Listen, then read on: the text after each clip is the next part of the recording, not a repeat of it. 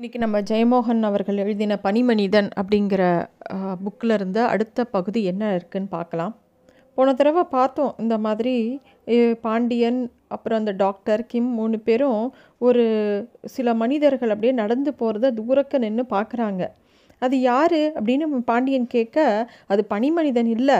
பனிமனிதன்னா ரொம்ப ஒசரமாக இருப்பாங்க அப்படின்னு டாக்டர் சொல்கிறார் ஆனால் அவங்க யாருன்னு தெரியலையே. அவங்களும் மனுஷங்க மாதிரி தானே இருக்காங்க. இங்கேருந்து பார்க்கும்போது வேக வேகமாக நடந்து போகிறாங்களே அப்படின்னு பாண்டியன் கேட்குறான் அப்போதுக்கு டாக்டர் வாங்க நம்ம கிட்டக்கையே போய் பார்க்கலாமே. எதுக்கு இங்கேருந்து நம்மளா வந்து யாருன்னு தெரிஞ்சுக்க முடியாது. கிட்ட போய் பார்த்தா தான் முடியும் அப்படின்னு சொல்லிட்டு போகிறாங்க கிட்டக்கு போக போக ஒரு விஷயம் பார்க்குறாங்க அந்த யாரெல்லாம் நடந்து போகிறாங்களோ அவங்க அந்த பனி பாலத்தை கொஞ்சம் கொஞ்சமாக உடச்சி உடச்சி உள்ள கையை விட்டு எதையோ எடுக்க ட்ரை பண்ணிகிட்டே இருக்காங்க.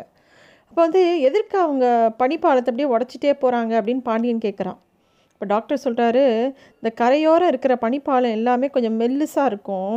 அதில் ஓட்டை போடுறது ரொம்ப ஈஸி கடலுக்கடியில் இருக்கிற தண்ணீர் வந்து ரொம்ப குளிராக இருக்காது. அங்கே சில மீன்கள் வாழக்கூடும். ஏன்னா இந்த கேப்ஸ் வழியாக ஆக்சிஜன் உள்ளே போகும். சில மீன்கள் உயிரோடு இருக்கலாம். ஒருவேளை அவங்க அந்த மாதிரி ஓட்டை போட்டு அங்கங்கே கிடைக்கிற குட்டி குட்டி மீன்களை பிடிக்கிறாங்களோ என்னமோ அப்படின்னு சொல்லிட்டு அதை பற்றியே யோசிச்சுக்கிட்டே போகிறாங்க கிட்டக்க போய் பார்த்தா அங்கே இருக்கிறவங்க யாருமே மீன் பிடிக்கிற ஆளுங்க கிடையாது. எல்லாமே முதலைகள். அதர் அப்படியே அலறி போயிடுறான் பாண்டியன். டாக்டர் இவங்கெல்லாம் மனுஷங்களே இல்லை முதலைகள் அப்படின்னு கத்துறான். நிஜமாவே அதெல்லாம் முதலை முதலையெல்லாம் நாலு காலுக்கு பதிலாக ரெண்டு காலில் நடக்கிறது. அவன் அப்படியே மிரண்டு போயிடுறான். ஒரு முதல்ல இவங்களை பார்த்துடுறது பார்த்துட்டு உருன்னு பயங்கரமாக கத்துறது. உடனே மித்த முதலைகளும் இவங்களை பார்த்துட்டு இவங்களை நோக்கி எல்லா முதலைகளும் வர ஆரம்பிச்சிருது. அவங்க பார்க்க மனுஷன் மாதிரி ரெண்டு கால்லையே நடக்கிறது எல்லா முதலையும். பாண்டியன் அதை தான் பார்க்குறான். அவங்க மூணு பேரும் தலை தெறிக்க ஓட ஆரம்பிக்கிறாங்க. ஆனால் முதலைங்க வேகமாக அவங்க பின்னாடி பின்தொடர்ந்து வருது. ஐயோ வேகமாக போங்க அப்படின்னு சொல்லி டாக்டர் கத்துறாரு. மூணு பேரும் ஓடுறாங்க. முதலைகள் அதை விட ஃபாஸ்ட்டாக வருது. உடனே டாக்டர் சொல்கிறாரு வளைஞ்சு வளைஞ்சு ஓடுங்க. முதலைங்களுக்கால நேர்கோட்டில் தான் ஓட முடியும். அப்படின்னு சொன்ன உடனே மூணு பேரும் வளைஞ்சு வளைஞ்சு ஓடுறாங்க. அந்த துரத்தின்னு வந்த ம- முதலைகள்லாம் கொஞ்சம் தடுமாறி போச்சு. சில முதலைகள் தடால் தடால்னு அந்த பனி மேலேயே விழுந்துடுது அப்படி அவங்க தப்பி ஓடி கரையை அடையும் போது அந்த பா நிறைய பாறைகள் இருக்குது அந்த பாறைகள் மறைவுல இருந்து இன்னும் நிறைய முதலைகள் வெளியில் வர ஆரம்பிச்சிடுது. அவ்வளோதான் செத்துட்டோம். நம்ம இனிமேல் நம்ம தப்பிக்கவே முடியாது அப்படின்னு சொல்கிறார் டாக்டர். அவங்க மூணு பேரும் அப்படியே நிற்கிறாங்க அவங்கள சுற்றி முதல்ல அப்போ வந்து டாக்டர் சொல்கிறாரு பேசாமல் வெடி மருந்து இருந்தால் வெடிச்சு பார்க்கலாம். ஆனால் வெடி மருந்து வண்டியிலனா இருக்குது இப்போ நம்ம கையில் இல்லையே என்ன பண்ணுறது அப்படின்னு டாக்டர் பதட்டமாக சொல்கிறாரு முதலைகள்லாம் கைகளை ஆட்டின்றபடி அவங்கள வட்டமாக சூழ்ந்து அப்படியே நிற்கிறது அதுங்களோட பல்லெல்லாம் கோரமாக இருக்குது எந்த நேரம் இவங்க மேலே பாயுங்கிறதுக்கு காத்துட்டுருக்கு எல்லா முதலையும். இப்போ திடீர்னு ஒரு பயங்கரமான பிளிரல் சத்தம் கேட்குறது பத்து யானைங்க சேர்ந்து பிளிரினா எப்படி சத்தம் வரும்? அந்த மாதிரி ஒரு சத்தம்.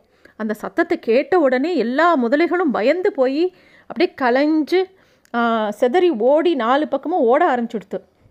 இவங்க மூணு பேருக்கும் இன்னும் பயம் ஜாஸ்தி ஆயிடுச்சு இது யாரோட சத்தம்? எங்கேருந்து இந்த சத்தம் வருது? அப்படின்னு பயந்து நடுங்கி போயிடுறாங்க. முதலைகளே பயப்படுற மாதிரி ஒரு சத்தம்னா இங்கே யானை இருக்கா?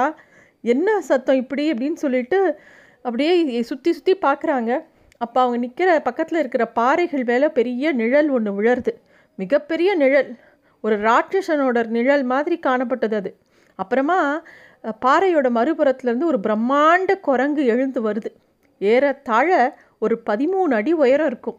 அதாவது ஒரு ரெண்டு மனுஷங்க ஒத்த மேலே ஒத்த நின்னா எவ்வளோ ஒசரம் இருக்குமோ அதை விட ஒசரமாக ஒரு ஆள் வரா அந்த உடல் முழுக்க இளஞ்சாம்பல் நிறத்தில் மென்மையான மயிர் உடம்பு முழுக்க பரவி இருக்கு.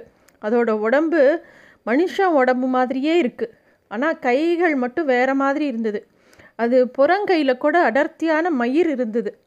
அதோட விரல்கள்லாம் தடிமனாகவும் குட்டையாகவும் இருந்தது. அதோட கால்கள் நீளம் குறைஞ்சு வளைஞ்சு இருந்தது. அதை பார்த்த உடனே கிம் வந்து யதி அப்படின்னு கத்துறான். சட்டுன்னு மண்டி போட்டு கீழே விழுந்து அப்படியே குனிஞ்சு வணங்குறான். அப்போ தான் டாக்டர் பனிமனிதன் அப்படின்னு சொல்கிறார் பாண்டியனுக்கு ஆச்சரியத்தில் பேச்சே வரல. பனிமனுஷனோட முகம் குரங்கு மாதிரி இல்லை. அது ஆனால் மொ முகம் ஃபுல்லாக மயிராக இருக்குது மனுஷ முகம் மாதிரியே இருந்தது. கண்கள் ரெண்டும் ஏதோ கண்ணாடி கோலங்கள் மாதிரி இருந்தது. நல்லா அழகான கண்கள் ரெண்டும். ரெண்டும் இளநீல வைரம் மாதிரி இருந்தது ரெண்டு கண்களும். அவனுக்கு உதடுகள் இல்லை. ஆனால் வாய் குரங்கு மாதிரி உப்பியும் இல்லை. அதே சமயம் மனுஷ முகம் மாதிரி மீசை தாடி அந்த மாதிரிலாம் இல்லை. அதுக்கு பதிலாக மென்மையாக சாம்பல் நிறத்தான மயிராக இருந்தது முகம்லாம். அவன் நடுவில் சின்னதாக வாய் திறந்த மாதிரி இருந்தது. அதுக்குள்ளே வெண்மையாக சின்ன சின்ன பற்கள் வரிசையாக காணப்பட்டது. குரங்குகள் மித்த மிருக மிருகங்களுக்கு இருக்கிற மாதிரி அதுக்கு கோர பற்கள்லாம் இல்லை. அவனோட முகம் பார்க்குறதுக்கு மனுஷ முகம் மாதிரியே இருந்தது. பனிமனிதன் அவங்களையெல்லாம் மாறி மாறி பார்த்தான். அப்புறமா பாறையிலேருந்து கீழே குதிக்கிறான். ஒரு பாறையோட இடுக்குலேருந்து எதையோ எடுத்து அவங்கக்கிட்ட காமிக்கிறான். அது ஒரு பெரிய காய். அது ஒரு பாறை மேலே வச்சுட்டு அவங்கள பார்த்தான். பனி மனுஷன் அந்த கா காயை சுட்டி சுட்டி காமிச்சு ஏதோ தன்னோட வாயில் வச்சு வச்சு காமிக்கிறான்.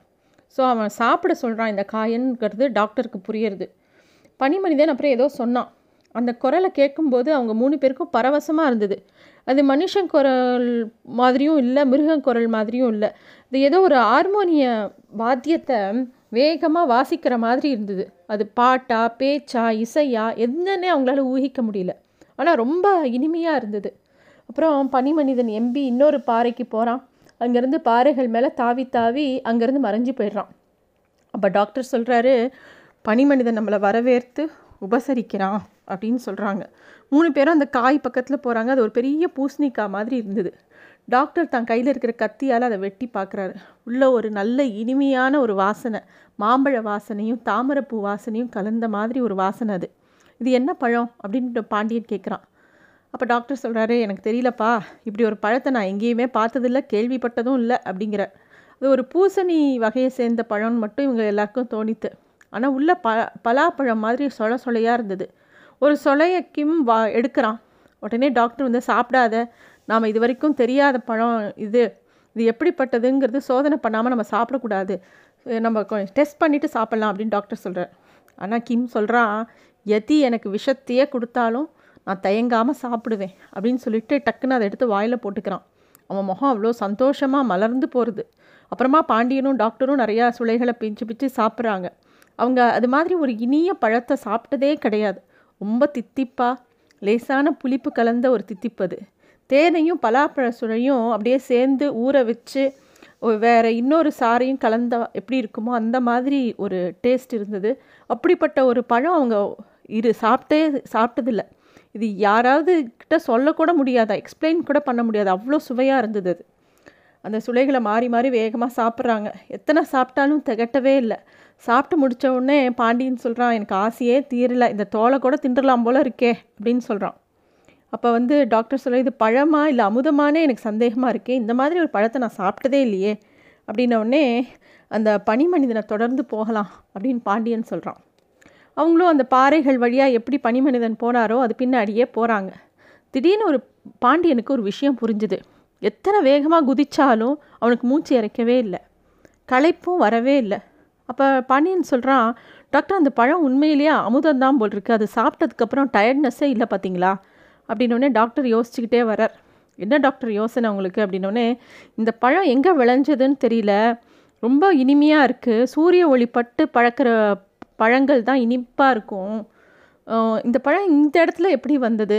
அப்படின்னா இங்கே ஏதோ ஒரு பெரிய நிலப்பகுதி இருக்கணும். அங்கே தான் பனிமனிதன் வசிக்கணும் அப்படின்னு டாக்டர் சொல்கிறார் பனிமணியில் எப்படி சார் டா தாவரங்கள்லாம் வரும் அப்படின்னு பனி பாண்டியன் கேட்குறான் அதை தான் நம்ம கண்டுபிடிக்கணும். வாங்க பார்க்கலாம் அப்படின்னு டாக்டர் போயிட்டே இருக்காரு. சரி டாக்டர் அந்த முதலை மனிதர்கள் எப்படி உருவானாங்க அப்படின்னு கேட்குறான் பாண்டியன். அப்போ டாக்டர் சொல்ல அவங்க மனிதர்கள்லாம் இல்லைப்பா அது முதல்ல தான் இப்போ நம்ம அது முதலையினால் ரெண்டு கால்லையும் நடக்க முடியும் நாலு கால்லையும் நடக்க முடியும். நம்ம பார்க்குற நம்ம ஊர் பக்கம் இருக்கிற முதலைகள்லாம் தண்ணியிலேயே அதுக்கு இற கிடச்சிருது. அதனால் அது ரொம்ப உடம்பு அசைஞ்சு கொடுக்காம அப்படியே நாலு கால் அப்படியே படுத்துக்கிட்டே இருக்குது இங்கே வந்து இதுங்க வந்து அதுங்களோட இறையை தேடி போக வேண்டிய நிர்பந்தம் இருக்கிறதுனால அதுங்க ரெண்டு காலில் நடந்து போய் பாக்கி ரெண்டு கையை வந்து அதை க அந்த பனி தளத்தை உடைக்கிறதுக்கெலாம் உபயோகப்படுத்துறது அப்படின்னு சொல்லி அவர் சொல்லிகிட்டே வரார் அவங்க அப்படியே அந்த பாறைகளை தாண்டி தாண்டி போகிறாங்க அவங்க அப்படியே அந்த பாறை கூட்டத்தை தாண்டி போகும்போது ஒரு மலைச்சரிவு வருது. அதில் ஏற ஆரம்பிக்கிறாங்க. அப்போ டாக்டர் வந்து திடீர்னு அட அப்படிங்கிறார். என்ன விஷயம் டாக்டர்? அப்படின்னு பாண்டியன் கேட்டோடனே அந்த பனி மனிதன் எந்த வகை உயிரினம் அப்படிங்கிறது தெரிஞ்சு போச்சு அப்படின்னு சொல்கிறார் எந்த வகை உயிரினம்? அப்படின்னு பாண்டியன் கேட்குறான் அது அவனோட முகம் குரங்கு மாதிரி இல்லை ஆனால் உடம்பு குரங்கு மாதிரி இருக்குது இப்படிப்பட்ட குரங்கு மனிதனுக்கு பரிணாம வரலாற்றில் ஒரு பெயர் இருக்குது அப்படின்னோடனே என்ன பெயர் அப்படின்னோடனே ராமபிதாகஸ் அப்படின்னு டாக்டர் சொல்கிறார் ராமபிதாகஸா அப்படின்னோடனே ஆமாம் ராமனின் வாலில்லா குரங்கு அப்படின்னு அதுக்கு பெயர் அப்படின்னு சொல்கிறார் டாக்டர் கேனிக்ஸ் வால்ட் அப்படிங்கிற ஒரு ஆராய்ச்சியாளர் ஹாங்காங் நகரில் ஒரு மருந்து கடையில் குரங்கு பற்களை வாங்கினாராம். அதில் வந்து மிகப்பெரிய பற்கள் நிறையா இருந்ததாம். அது சீனாவோட தெற்கு பகுதியில் வாழ்ந்த மிகப்பெரிய குரங்கு மனிதனோட பற்கள் அப்படின்னு சொன்னார். அதுக்கு வந்து ஜைஜான்டோ பித்தே பித்திகஸ் அப்படின்னு பேர் வச்சுருக்கார். அதாவது அரக்க குரங்கு அப்படிங்கிற மாதிரி பேர். இந்தியாவோட வடப்பகுதியில் சில குரங்கு மனிதர்கள் வாழ்ந்திருக்கலாம் அப்படின்னு கூறப்பட்டிருக்கு. இந்த மாதிரி அங்கே ஏன்னா அங்கே நிறைய எலும்புகள்லாம் அந்த மாதிரி கிடச்சிருக்கு அப்படின்னு ஒரு குறிப்பு இருக்குது பாக்கி என்ன நடந்ததுங்கிறத அடுத்த எபிசோடில் பார்க்கலாம்.